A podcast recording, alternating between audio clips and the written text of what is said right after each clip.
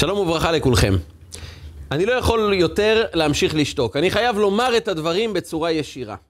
לא פעם אנחנו עומדים מול אדם, יכול להיות הילד שלנו, ואנחנו אומרים, הוא עבר כבר את כל הגבולות, אנחנו לא יכולים להמשיך ככה, אנחנו חייבים לומר לו מה שאנחנו חושבים. אנחנו רוצים כבר להוציא את זה מתוכנו. אנחנו התמלאנו במשך תקופה מאוד מאוד ארוכה על אדם מסוים, ועכשיו אנחנו הולכים לומר לו את הדברים בפנים. ואנחנו שואלים את עצמנו רק שאלה אחת. לשתוק אנחנו כבר לא יכולים. אבל אם אני אומר את הדברים זה יעזור. ברוב המקרים אנחנו יודעים שלומר ביקורת לאדם, לומר לו מה שאנחנו חושבים על מה שהוא עושה, זה מתכון די טוב למריבות, לכעסים, לעצב, ולשפר את העניין זה לא בדיוק מה שיביא למקום טוב יותר. וכאן אנחנו נמצאים בשאלה. לשתוק אי אפשר, לדבר זה יזמין מריבות. אז מה עושים? איך אני יכול לשפר מציאות סביבי, שברור לי שאני לא יכול להמשיך במציאות הזו אפילו לא עוד רגע אחד, ואני יודע שברגע שאני אפתח את הפה, הדברים לא יתנהלו טוב, אני לא אוכל לשפר אותם, והתסכול הזה מלהיות במצב שאני רוצה לשנות אותו, ולהבין שברגע שאני אפנה לאותו אדם, הוא יכעס עליי, הוא יהיה עצוב, ותיגרר כאן מריבה גדולה, זו תחושה מאוד מאוד לא נעימה. אבל ברור שיש כאן דרך אחרת. ברור שאנחנו תמיד יכולים לשנות את המציאות. וכאשר מדובר על ביקורת, אמר רבי עקיבא, נכון שכתוב בתורה, הוכח תוכיח את עמיתך. אדם צריך ללכת לעמיתו, לשכנו, לחברו, ולהוכיח אותו כשהוא מתנהג לא טוב. אבל תמהני אם יש אדם שיודע להוכיח בדור הזה. בשביל להוכיח צריך לדעת איך. אבל לפני שאנחנו לומדים איך צריך להוכיח, יש דבר אחד יסודי ומאוד מאוד בסיסי. מי האדם שמוכיח? כשאנחנו רוצים להעביר ביקורת, כשאנחנו רוצים להוכיח אדם אחר, אנחנו אמורים לשאול את עצמנו לפני השאלה איך צריך לומר, מהי הדרך הנכונה, איך לבטא את זה בצורה מדויקת. מי אני כשאני אומר את הביקורת? איזה סוג אדם אני כשאני פונה לאדם ומסביר לו שהוא לא בסדר? מי אני כאדם באותם רגעים? איך אני מסתכל על עצמי? איזה דמות אני עוטה על עצמי, אני לובש על עצמי, כשאני הופך להיות המבקר, המפקח, האדם שאומר מה לא בסדר. ולפני שאנחנו אומרים את הדברים, אנחנו חייבים להתבונן פנימה. מי אנחנו כשאנחנו אומרים ביקורת לאדם אחר? והשאלה הגדולה הזו היא שאלה בעצם שנשאלת מיד בפתיחתה של פרשת השבוע, פרשת דברים. השבוע אנחנו נפגשים עם חומש חדש, חומש דברים. חומש דברים זה החומש שחותם את חמישה חומשי תורה. זה חומש שנקרא משנה תורה, כיוון שהקדוש ברוך הוא נתן למשה רבנו לחזור כעת על רוב מצוות התורה שניתנו בחומשים הקודמים. וכל החומש הזה, הוא נאמר בחודש ושבוע. חודש ושבוע האחרונים בחייו של משה רבנו. הדברים שמשה רבנו הולך לומר בחומש דברים, מתחילים בשנת ה-40 ב-12 חודש באחד לחודש. החודש הוא חודש שבט, א' בשבט, עד ז' באדר, יום פטירתו של משה רבנו, במשך חודש ושבוע. משה רבנו הולך לומר לעם ישראל את כל החטאים שהם עשו במשך 40 שנה.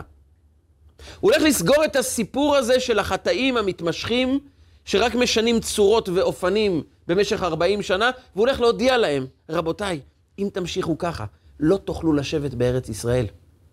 בארץ ישראל יסוד החיים שלכם יהיה מושתת על העובדה שאתם הולכים על פי חוקי התורה, אתם מקיימים את מצוות השם, אתם מתנהגים בדרך של צדק ויושר. ברגע שאתם תמשיכו בחטאים שלכם, לא תוכלו לשבת בארץ ישראל. וכאן פלא עצום. משה רבנו ועם ישראל זה סיפור של מאבקים במשך עשרות שנים. משה רבנו לא פעם מגיע למצב שהוא בעצמו העיד, עוד מעט הושכלוני. עוד רגע אחד הם באים ורוגמים אותי באבנים, מחסלים אותי. היה כעס, היה לא מעט פעמים הפגנות מולו. היה שם צעדים שאם לא ירד עמוד הענן והגן על משה ועל אהרון, עם ישראל היו סוקלים אותם. הם מתלוננים כמעט על כל דבר שמשה רבנו עושה. כשיש מן זה לא מספיק טוב, יצאנו ממצרים זה גם לא טוב. ומשה רבנו מפרט מיד בתחילת פרשת דברים. אלה הדברים אשר דיבר משה אל כל ישראל בעבר הירדן, במדבר, בערבה, מול סוף, בין פרן ובין תופל, ולבן וחצרות ודי זהב. כל מילה פה מרמזת על חטא מאוד מרכזי של עם ישראל. כל מילה. ומשה רבנו עומד בחודש האחרון לחייו מול העם הזה, ונותן להם ביקורת ותוכחות על כל מה שהם עשו במשך 40 שנה, ואף אחד לא מתלונן. כולם מקשיבים, כולם מאזינים, כולם אוהבים את משה רבנו, אף אחד לא מתמרד מול שום מילה שמשה רבנו אומר. מה הסוד? מה קרה למשה רבנו כאן? מה קרה לעם ישראל? מה בעצם משה רבנו מלמד אותנו כאן, שיכול ללמד אותנו על איך פונים לבן אהוב, לאנשים סביבנו, ויכולים לומר מה שאנחנו חושבים, ולהישאר אוהבים, ורק להגביר את האהבה. האם זה ייתכן? משה רבנו בפרשת השבוע מלמד אותנו שזה אפשרי. כדי להיכנס לדמותו של משה רבנו, מי משה רבנו, מי הוא בעצם כעת, במשך כל ה-40 שנה, ובמיוחד כעת, ברגעים האחרונים לחייו. מה משה רבנו מבטא? יש נקודה אחת שמשה רבנו לא ויתר עליה במשך כל ימי חייו. זה עובר כחוט השני במשך כל ה-40 שנה, כל התנהגות של משה רבנו, כל תפילה של משה רבנו, הנקודה הזו באה לידי ביטוי פעם אחר פעם. ורק אם נפנים את הנקודה הזו, נוכל להיות, גם אנחנו, קצת, משה רבנו, ואז גם אנחנו נוכל לומר את הדברים שאנחנו רוצים לומר. רגע לפני שנמשיך להיכנס לדמותו של משה רבנו, נבקש מכם, צופים יקרים, כדי שהשיעור הזה יגיע לעוד אנשים, כדי שהמערכת תפיץ את השיעור לעוד אנשים שיוכלו ליהנות מהדברים האלו, אנא, תלחצו לייק, תירשמו כמנויים, תכתבו תגובה, הדברים האלו מקדמים את השיעור, ואנחנו ממשיכים הלאה. זמן החורבן. אנחנו נמצאים בשלושת השבועות שמבטאים את האבלות הכבדה של העם היהודי על חורבנה של ירושלים. שלושת השבועות מתחילים בי"ז בתמוז, היום שבו נפרצה חומת ירושלים שהגנה על העם שיושב בציון בירושלים, עד תשעה באב, היום שנחרב בית המקדש, ובאופן סופי עם ישראל יוצא לגלות אחרי חורבן בית שני. באותה תקופה יש מנהיג אחד, שהוא בעצם מבחינה מסוימת, המנהיג שנמצא בתקופה הכואבת, בתקופת שבר, אולי הגדולה ביותר בחייו של העם היהודי. וזה רבן יוחנן בן זכאי. הוא נבחר להנהיג את העם היהודי בדור החורבן. ויש לו רעיון בחייו של רבן יוחנן בן זכאי, מאוד מאוד חשוב, שקשור עם ימי החורבן. רבן יוחנן בן זכאי, הסביר פעם הרבי מלובביץ', אמר דבר שמעולם חכם לפניו ואחריו לא אמר. כך אומרת המשנה בפרקי אבות, פרק ב', משנה ח'. חמישה תלמידים היו לו לרבן יוחנן בן זכאי. הוא היה מונה שבחן. הוא היה אומר את השבח שלהם. רבי אליעזר בן אורקנוס, בור סוד שאינו מאבד אף טיפה. רבי יוסי הכהן, חסיד. רבי אלעזר בן ערך, כמעיין המתגבר. רבי יהושע בן חנניה, אשרי יולדתו. הוא מנה את שבחן של תלמידי, תלמידיו, ונשאלת השאלה, למה לא ראינו אף אחד אחר במקומו שעושה את הדברים האלו? לא ראינו אף חכם שאומר, היו לי כך וכך תלמידים, ואני הייתי מונה שבחן של כל אחד. רק רבן יוחנן בן זכאי, הוא מונה שבחן של תלמידיו, למה זה נמצא במשנה, למה זה מעניין אותנו, למה זה חשוב לנו לדעת מה הוא חושב על התלמידים שלו? הסביר הרבי מלובביץ', זה קשור בקשר ישיר לתקופת החורבן. חורבן הבית זה הייתה תקופה כל כך קשה, תקופת שבר שלא הייתה בעם היהודי מסיבה פשוטה. מהרגע שיצאנו ממצרים יש לנו מנהיג שמקדם אותנו, בונה לנו בית המקדש. אם זה היה המשכן בזמן המדבר, עם המשכן הזה אנחנו נכנסים לארץ ישראל, תמיד יש לנו ארון הקודש, יש לנו מקום להתפלל. ואז נבנה בית המקדש הראשון, ואנחנו חיים תחת מלכות ישראל שמוקמת בארץ ישראל. גם כאשר נחרב בית ראשון, אנחנו יודעים זה ל-70 שנה ואנחנו חוזרים ובונים את בית שני וחוזרת מלכות ישראל.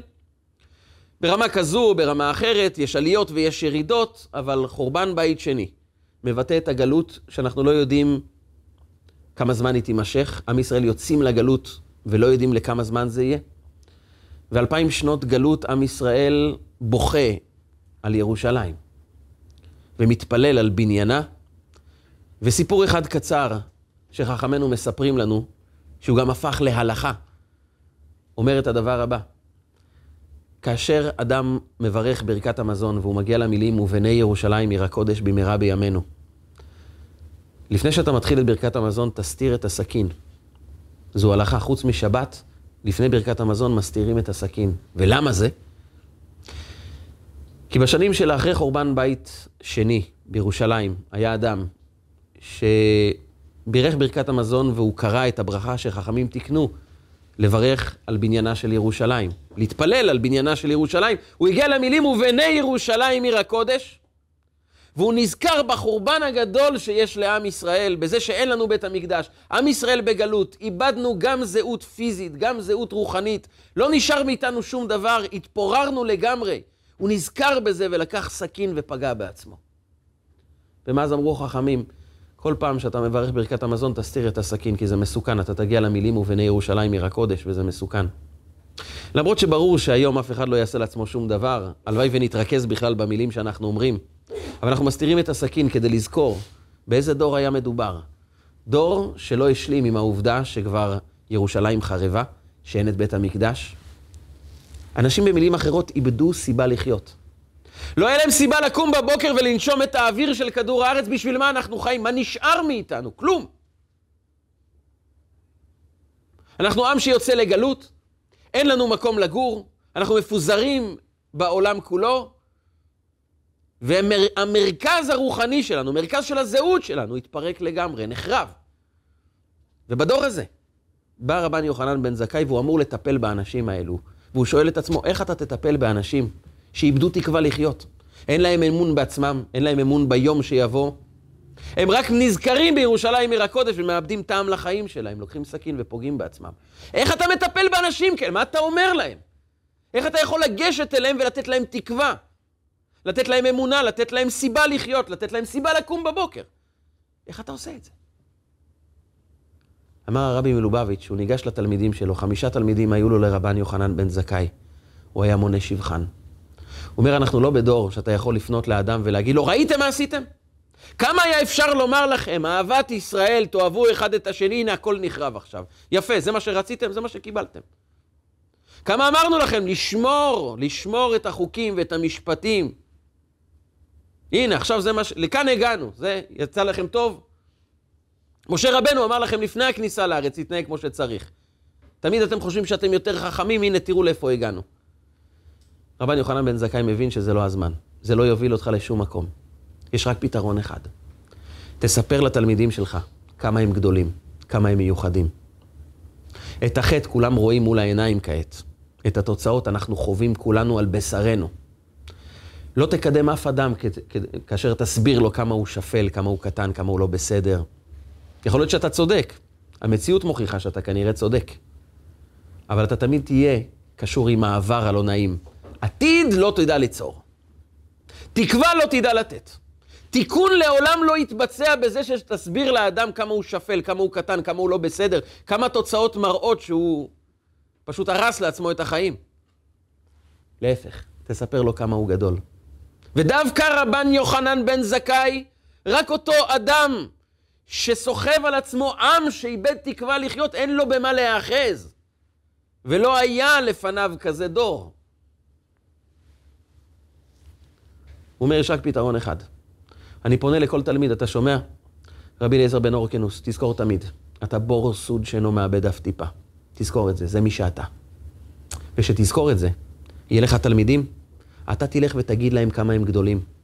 וככה נבנה עם מחדש. ככה נבנה את בית המקדש מחדש. אתה חייב לזכור כמה אתה גדול, מסיבה אחת פשוטה. כשאנחנו מתעסקים ברפש, בדברים הלא נעימים, אנחנו לא מתקדמים. כשאנחנו מתעסקים בגדלות שיש לאדם, הוא מבין שיש לו בשורה. הוא מבין שיש לו תפקיד. הוא מבין שאם יש לו תכונה כל כך חזקה, זה בגלל שמישהו זקוק לך. ואז הוא שואל את עצמו, איך אני מבטא את המלכות שבי? איך אני מבטא את התכונה הגדולה שיש בי, איך אני נותן אותה לעם סביבי, איך אני יכול ליצור מציאות טובה יותר סביבי עם הכוח שקיבלתי. להגיד לאדם כמה הוא קטן זה רק יגרום לו להסתגר בחדר שלו ולומר, אף אחד לא צריך אותי, אין לי סיבה לחיות, ובני ירושלים עיר הקודש במהרה בימינו, אני מסיים. רבן יוחנן בן זכאי ניגש לכל אחד ולא מוותר. התפקיד שלי יהיה לגלות לך כמה אתה גדול. רק אז אתה תזכור שמעבר לכל הנפילות שהיו לך בחיים, מעבר לכל החוויות של ההתרסקות, ואנחנו חווים דור של חורבן, אבלות שתימשך אלפי שנים. אבל רק דבר אחד יקדם אותנו, שתזכור כמה אתה גדול. תזכור את התכונות המיוחדות שיש בך, וזה הייתה, היה תפקידו של רבן יוחנן בן זכאי לדור שאיבד תקווה לחיות. הוא פשוט עבר מאחד לאחד ואמר לו, תעזוב רגע את כל הנפילות שלך. תזכור מי אתה, תזכור כמה אתה גדול. אני מחפש ואני לא אוותר לעולם. בשווקים וברחובות אבקשה את שאהבה נפשי. אני לא אוותר גם אם נמצאים בשווקים וברחובות. אני לא אוותר על אותו ילד שנמצא בשווקים וברחובות ואני אלך אליו ואומר לו את שאהבה נפשי, יש בך גדלות. ואולי דווקא הנפילה שלך מבטאת סוג של תכונה מיוחדת. שהיא הופכת אותך לגדול. וזה היה תפקידו של משה רבנו. ברגע שהם חוטאים בעגל, והקדוש ברוך הוא אומר למשה רבנו, אתה מבין לבד שאין מה לעשות עם העם הזה, זה עם אבוד. עם שהוצאת אותו ממצרים, הראת לו ניסים כל כך גלויים. קראת לו את הים, ראתה שפחה על הים, מה שלא ראה יחזקאל בן בוזי, שראה מראות אלוקים. זה שפחה על הים, ראתה יותר ממנו. הבאת אותם להר סיני, והם חוו את ההתגלות האלוקית הכי גדולה שהייתה בהיסטוריה. הם ראו את הקדוש ברוך הוא, אתה הורית לדעת כי השם הוא האלוקים. נסגר האירוע, מה הם עושים? משהו קטן לא מסתדר להם, הם חיכו למשה רבנו ביום ה-40, לא הגיע, עבודה זרה מחדש. כאילו לא יצאנו ממצרים, לא קראנו את הים, לא היה מתן תורה. לוקחים עגל, משתחווים, רוקדים לפניו ואומרים, אלה אלוקיך ישראל אשר העלוך מארץ מצרים. הקדוש ברוך הוא אומר למשה, אתה מבין שאין מה לעשות עם העם הזה? ערף ממני ואשמידם, תן לי לגמור את העם הזה, ואעשך לגוי גדול, ממך אני אצור עם חדש. עם שזה המשפחה שלך, לא טוב? לא, לא טוב. משה רבנו אומר לא טוב. והוא אומר את המשפט, בתוך כל התפילה הגדולה שלו, ויכל משה את פני השם אלוקיו, הוא אומר, הקדוש ברוך הוא, כי עם קשה עורף הוא, וסלחת לעווננו ולחטאתנו ונחלתנו. הרי אתה יודע שזה עם קשה עורף, נכון? אז תמחול לנו על כל החטאים, ותכפר לנו על כל הפשעים, ותסלח לעם ישראל. ונשאלת השאלה רגע אחד, אם זה עם קשה עורף, למה שאני אמחל להם? אם זה עם עקשן שעושה מה שבראש שלו ולא מקשיב למה שאומרים לו, ולא מתנהג על פי מה שהוא כבר ראה כאמת מוחלטת, יש לך סיכוי לעבוד עם העם הזה? שבתוך שנייה הופך את עצמו וחוזר לעבוד עבודה זרה? אומר משה רבנו, כן. כי העם קשה עורף הוא. אומר משה רבנו לקדוש ברוך הוא, נכון, הם עם עקשן, הם הולכים עם העניינים שלהם, עם הצורת חשיבה שלהם עד הסוף. אבל ריבונו של עולם, ברגע שהם יכירו בך באמת, זה עם קשה עורף, הם לא יעזבו אותך, מה שלא יהיה, הם לא יעזבו אותך. הם יחוו אלפי שנים של טבח, של דמים, של עינויים והשפלות והריגות, הם לא יעזבו אותך לעולם, כי עליך הורגנו כל היום. כי ברגע שהעם קשה עורף הזה ידע שאתה האמת, הם לא יוותרו עליך בחיים. החיסרון שלהם זה בעצם המעלה שלהם. הקדוש ברוך הוא יודע את זה. הוא מחכה רק שיהיה מנהיג שיגלה להם את זה. כי תפקידו של מנהיג, תפקידו של הורה, תפקידו של מחנך, תפקידו של אדם בכלל. זה לא להתפתות לרובד החיצוני שאומר, תראה כמה האדם הזה שפל, כי בצורה שטחית, הכי קל לומר לעם ישראל, אתם כל כך בזויים, כל כך שפלים, ראיתם את הקדוש ברוך הוא ואתם עושים עגל, אין סיכוי איתכם. אבל להצליח לראות כי עם קשה עורף הוא וסלחת לעווננו. זו הסיבה שאתה צריך לסלוח לנו, כי זה מרמז על תכונה אינסופית שקיימת בעם הזה. הוא עם עקשן, הוא עם שלא מוותר, הוא עם שלא משנה מה יעבור עליו, הוא לא ישכח אותך. הוא תמיד יאמר, ובני ירושלים עיר הקודש במהרה בימינו. לא משנה מה יהיה. לא משנה איפה הוא יחיה. לא משנה מה יעבור עליו. זה עם עקשן. אתה יכול לוותר על עם כזה? משה רבנו בתוך הנפילה הגדולה של עם ישראל מוצא גדלות. הוא היה מונה שבחן. וכאשר אדם מוצא גדלות, הוא לא מסתכל על האדם שהוא בא לתת לו ביקורת כאדם שפל, כאדם קטן. הוא מסתכל עליו כאדם גדול, שאני רק רוצה שתתקדם, אני רק רוצה שתצליח. הרי מה מונע מאיתנו לקבל ביקורת? כשאדם מגיע אליי ואומר לי ביקורת, והוא מסביר לי כמה אני לא עשיתי טוב וכמה אני לא הייתי בסדר, אנחנו לא אוהבים לשמוע את האנשים האלו. זה לא נותן לנו הרגשה טובה. גם כשהוא אומר לנו, אני אומר לך את זה כי אני אוהב אותך. אני אומר, אז תאהב את עצמך ותאהב את המשפחה שלך, תסתדרו לבד. מספיק לי אוהבים כמוך. אנחנו לא אוהבים לקבל ביקורת מאנשים שמכריזים, זה לטובתך ואני אוהב אותך. למה קשה לנו? למה זה לא נעים לנו?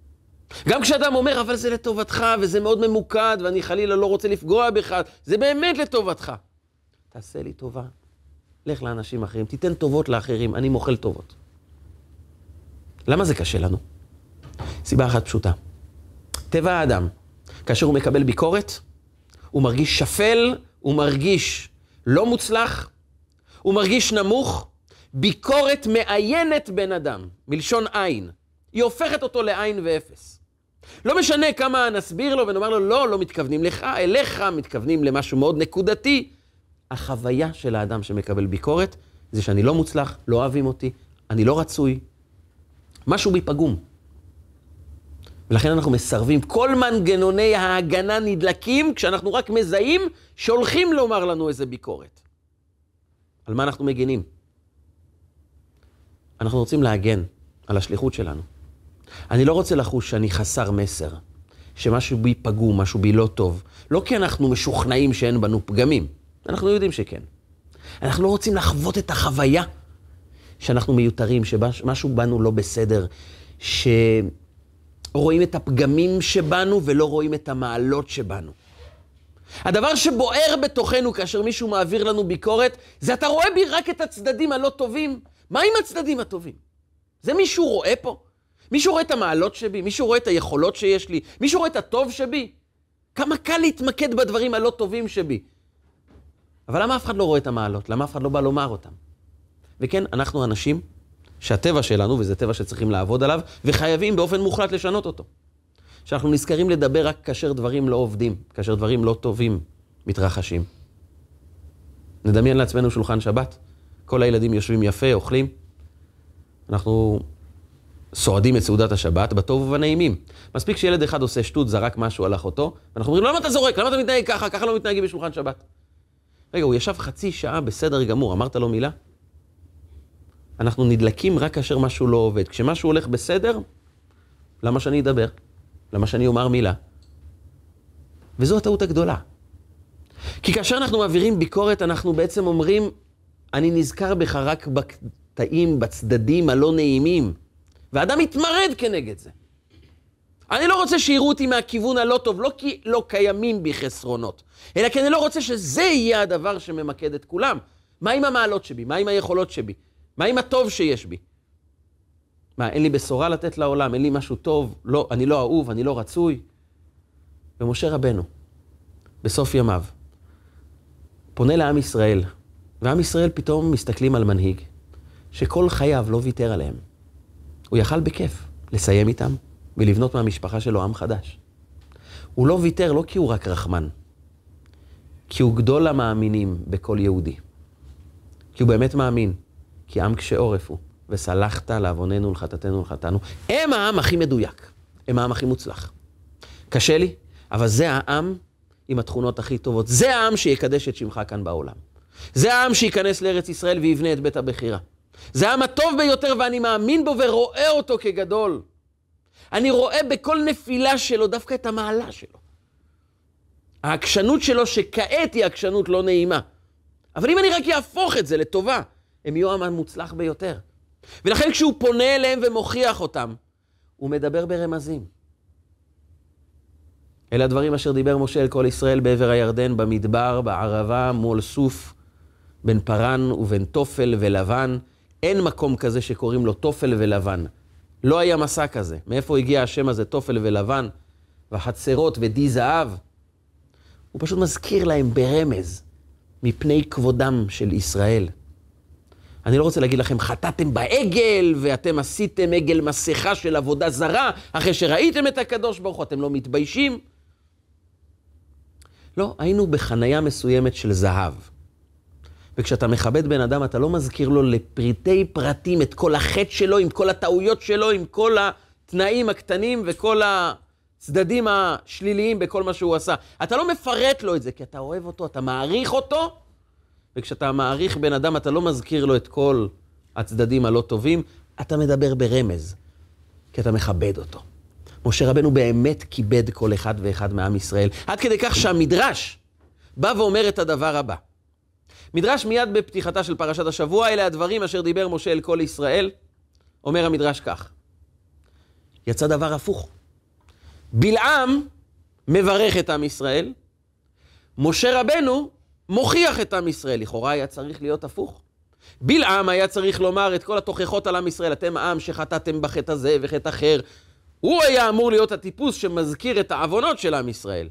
ממנו יצאו ברכות. ומשה רבנו היה צריך הוא לברך. מי יכול לברך את עם ישראל יותר טוב ממשה רבנו? שואל המדרש, ולמה בלעם נתן ברכות ומשה נתן תוכחות? כאן אומר המדרש יסוד, אם בלעם היה מוכיח את עם ישראל, היו אומרים עם ישראל, נו בטח שהוא יוכיח אותנו, הוא הרי שונא אותנו. ומי ששונא אותנו תמיד יתמקד בנקודות הלא טובות. אין מה להקשיב לו. אז הקדוש ברוך הוא שלח דרכו דווקא ברכות. כדי שנדע שהקדוש ברוך הוא באמת רוצה לברך אותנו. ואין מישהו שימנע מכם את הברכות בחיים. ומשה רבנו, למה הוא נותן תוכחות? אומר המדרש את המשפט הבא: יוכיחן משה שאוהבן. תוכחות יכולות להגיע רק מאדם אוהב, לא מאף אחד אחר. רק אם אתה אדם מלא באהבה, אתה יכול לתת את התוכחה. ומהי אהבה? אהבה זו מילה מאוד מאוד גדולה. כל הורה יאמר לך, אבל אני עושה את זה מאהבה. אתה יכול להגיד לי שאני לא אוהב את הילדים שלי? אני אוהב את הילדים שלי. בשביל מי אני עובד מהבוקר עד צאת הנשמה? בשביל מי אני מוציא כסף? בשביל שכירות, ואני קונה להם כל מה שהם צריכים. אני מבטא המון המון אהבה. אני את כל החיים שלי מקדיש בשביל הילדים. מהי אהבה באמת? אהבה זה לראות את הגדלות שיש באדם. לראות כמה הוא גדול. יותר ממה שאתה יכול לקנות מתנות לאדם. אתה נותן לו אהבה כאשר אתה מסביר לו כמה הוא גדול, כמה הוא מיוחד. כי אתה באמת אוהב אדם כשאתה מכיר במעלות שלו. כדי לאהוב אדם, אתה חייב להכיר את המעלות שבו, את התכונות המיוחדות שבו, לראות אותו כיהלום. וככל שאתה רואה אותו כיהלום, אתה יותר רוצה להתחבר אליו, אתה רוצה להיות בקרבתו, אתה מעריך אותו, אתה מעריץ אותו. יוכיחן משה שאוהבן, זה בגלל שמשה רבנו תמיד ראה את המעלות, הוא לא הסכים לוותר על עם ישראל, כי תמיד הוא ראה בהם מעלות, הוא תמיד כיבד אותם. הוא אומר להם, גם שאני מביא לכם הוכחות, תוכחות וביקורת. אני אעשה את זה ברמז דק, כי אני אוהב אתכם ומעריך אתכם, ואני לא רוצה חלילה לפגוע בכם, אני רק רוצה שתגיעו למקום נכון יותר בחיים, כדי שתוכלו לשבת על אדמת ישראל בצורה טובה. אומרת פרשת השבוע, מתי הוא אמר להם את זה? אחרי הכותו את סיחון. אחרי שהוא הרג את סיחון ואת אוג מלך הבשן, אז הוא ניגש לעם ישראל. כי כשעם ישראל ראו שהוא נלחם עבורם, הוא הרג את הממלכות הקשות ביותר, המסוכנות ביותר, רק בשביל העם שייכנס לארץ ישראל. הוא אומר להם, אני לא נכנס לארץ ישראל, אבל אתם תיכנסו. ובשבילכם עשיתי את זה. וכשעם ישראל רואים כמה משה רבנו מתאמץ עבורם, מתוך הערכה, מתוך אהבה אמיתית שהוא מסתכל על המעלות שבהן, הוא היה מונה שבחן. זה דור שיכול לצאת מתוך חורבן ולהתפלל באמת על בניינה של ירושלים. הוא באמת יכול לקדם את העם. הוא באמת גם יכול לומר להם מה לא בסדר, כי הם כבר מפסיקים לשמוע ביקורת ומתחילים לשמוע מנגינה אחרת. זה דרך להתקדמות. כדי שאני אממש את הגדלות שבי, אני חייב לתקן את הדרכים כדי שאני אבטא את מי שאני באמת. במילים אחרות, רוב השיחות שלנו עם בני המשפחה, עם האנשים הקרובים, צר, צריכה להיות סביב הנקודות של הגדלות שבהם. אנחנו חייבים להשקיע במה המעלות של הילדים שלנו, להכיר אותם. לא רק בלומר הם נפלאים, הם מיוחדים, הם טובים, אין כמוהם, אלו מילים בעלמא. מילים נחמדות, טובות, אבל מילים בעלמא. מה התכונות שלהם? מה הכוחות שבהם?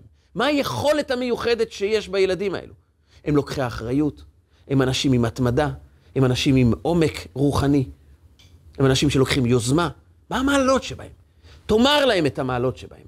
תחבר אותם למעלות שבהם.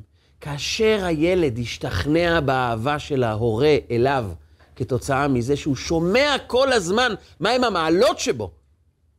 כשהוא מקבל תוכחה, מה הוא שומע? הוא שומע משהו אחר לגמרי. הוא רוצה שאני אבטא את המעלות האלה. הרי הוא מזכיר לי כמה מעלות יש בי, כמה התכונות האלו חשובות, אז הוא נותן לי את ההדרכה כדי שאני אוכל לבטא את המעלות האלו. רוצה לשתף, לשתף אתכם במשהו אישי, שלפני uh, למעלה מעשור התחלתי לתת uh, הרצאות. ולא היה לי רכב שייקח אותי לכל מיני הרצאות, ואני זוכר יום אחד התפללתי בבית הכנסת, וקצת לחוץ לדעת איך אני מגיע לצפון לתת שם הרצאה. פוגש אותי אדם, חבר קרוב, הרבה יותר מבוגר ממני, אבל הוא היה ידיד טוב, הוא שאל אותי, אני רואה שאתה קצת לחוץ, מה קורה? אמרתי לו, אני צריך להגיע לאזור הצפון, ומחר יש לי הרצאה, ואני לא יודע איך לעשות את זה, עם הרכבת זה לא מסתדר, אולי אני אלך מוקדם יותר, אשן אצל חבר, ואני קצת טרוד בזה. אומר לי, אין בעיה, תגיד לי רק באיזה שעה אתה צריך להיות שם? אמרתי לו, זה ב-10 בבוקר. אומר לי, אין בעיה, אנחנו נצא ב-5 בבוקר, תחכה, ואני לוקח אותך. אמרתי, אבל זה נסיעה של כמה וכמה שעות, אתה בעבודה, איך תעשה את זה? אומר, אין בעיה, 5 בבוקר, אני נוסע איתך. הוא אומר לי, אני מאוד מאמין בך, אני מאמין בשיעורים שלך, ואני רוצה לעזור לך בהתחלה, כי אני מאוד מאמין בך. פתאום הוא הרגיע אותי לגמרי, פתאום הבנתי שהכל מסודר, והוא לקח אותי, וזו הייתה נסיעה של כמה וכמה שעות, הלוך וחזור. אני לא מדבר רק על הדלק שהוא הוציא והוא לא הסכים לקבל שקל אחד, הוא סירב בסירוב מוחלט. הוא אומר לי, אני רוצה ממך, ממך רק תודה אחת. בפעם הבאה שיש לך הרצאה, אתה קורא לי ואני לוקח אותך. במשך תקופה די ארוכה, הוא פשוט היה לוקח אותי כאילו נהג פרטי. והוא אדם עסוק, איש עסקים, אדם טרוד מאוד, והוא לא ויתר לקחת אותי ממקום למקום. ואני כל פעם שואל את עצמי, למה הוא משקיע כל כך? ושאלתי אותו, זה, זה לא מטריד אותך? אתה לא אה, מבזבז יותר מדי זמן וכסף עבורי? למה? הוא אומר לי, לא, אני מאמין בך, ואני רוצה שתצליח. ובשביל זה אני פה. לתת לך את הדחיפה הראשונית. ואני מאוד מאוד התרגשתי, וכל פעם שהייתי עולה לרכב הייתי מלא מלא מלא בהוקרת תודה. ויום אחד הוא, לקח, הוא היה צריך לקחת אותי להרצאה, וקבענו ב-7:00 יוצאים, והוא היה אדם מאוד דייקן, אה, ואני חרגתי והגעתי ב-7 וחמישה. אני זוכר שהוא דייקן, אבל פשוט לא הסתדרתי, בדיוק הייתי במעבר דירה, ו... שבע וחמישה הגעתי. קיבלתי מקלחת של צוננים. פשוט לקח אותי ואמר לי, תגיד לי, מה אתה עושה? אתה חושב שאתה יכול להתקדם בחיים כשאתה מגיע בחמש דקות איחור? קבענו זמן ואתה מגיע חמש דקות מאוחר יותר. איך אתה תצליח? איך תתקדם? לאיפה אתה רוצה ללכת? נתן לי שטיפה מוחלטת. בפעם ראשונה בחיים אני מוצא את עצמי מקבל שטיפה של ביקורת, ואני מוצא את עצמי מחייך, מלא באהבה, מלא בהוקרת תודה. ואני שואל את עצמי, הרי כל בן אדם אחר שהיה מעז קצת לדבר אליך בצורה כזאת, זה לא היה מסתיים טוב. למה אני מאושר? למה אני שמח? למה אין לי שום כעס בתוך הלב? והתשובה היא מאוד פשוטה. יוכיחן משה שאוהבן. אם יש לך אדם שאתה משוכנע בזה שהוא רואה אותך כגדול, כל ביקורת שלו תהיה חיבוק של אהבה. אין אפשרות אחרת. כי אתה מבין שאם הוא רואה אותך כגדול, הוא רק רוצה את הגדלות שלך, זה מה שהוא רוצה. בחודש האחרון לחייו של משה רבנו, עומד עם שלם ורואה את המנהיג שארבעים שנה נלחם על דבר אחד, תזכרו שאתם גדולים, תזכרו שאתם מוצלחים, תזכרו שאין עם אחר במקומכם. אני ארבעים שנה נלחם רק שלא יחליפו אתכם, כי אין טובים יותר מכם. והעם הזה, בדמעות, שומע את הביקורת האחרונה של משה רבנו, כי הוא שומע מהי תהיה ההדרכה, כדי שאני אהפוך להיות טוב יותר, כדי שאני אוכל לחיות חיים טובים יותר. יוכיחן משה שאוהבן. אמר שלמה המלך, ולבן שיניים מחלב. אמרו חכמים ששלמה המלך התכוון, גדול המלבין שיניים לחברו מהמשקהו חלב. כל אדם צריך לאכול, ויש אנשים שאין להם אפשרות להתפרנס לבד. והם באים לאדם אחר ומבקשים ממנו כוס חלב, והוא משקה אותם בחלב, והוא מקיים מצוות צדקה, שזו מצווה ענקית, אדירה. אבל יש משהו יותר גדול. גדול המלבין שיניים לחברו. אם גרמת לו לחייך, זה יותר גדול מהמשקהו חלב, ולבן שיניים מחלב. אם גרמת לו לחייך, כי הזכרת לו כמה הוא גדול, לא שאתה שפל ואתה זקוק למישהו שייתן לך, אתה גדול. אז האדם מחייך חיוך אמיתי. מישהו ראה בי גדול. וכשמישהו רואה אותנו כגדולים, אנחנו מחייכים. ואז כבר באמת אין ביקורת, כי את האמת, אין ביקורת טובה. אין מושג של ביקורת בונה. ביקורת לא יכולה לבנות שום דבר. מה שבונה זה רק אהבה. אז נכון שאתה תצטרך לומר מה לא בסדר, אבל זה אף פעם לא תהיה ביקורת. זה יהיה חלק מהאהבה. זה בעצם לשבור כדי לבנות טוב יותר, אבל מה שניכר כאן זה לא השבירה, זה הבנייה.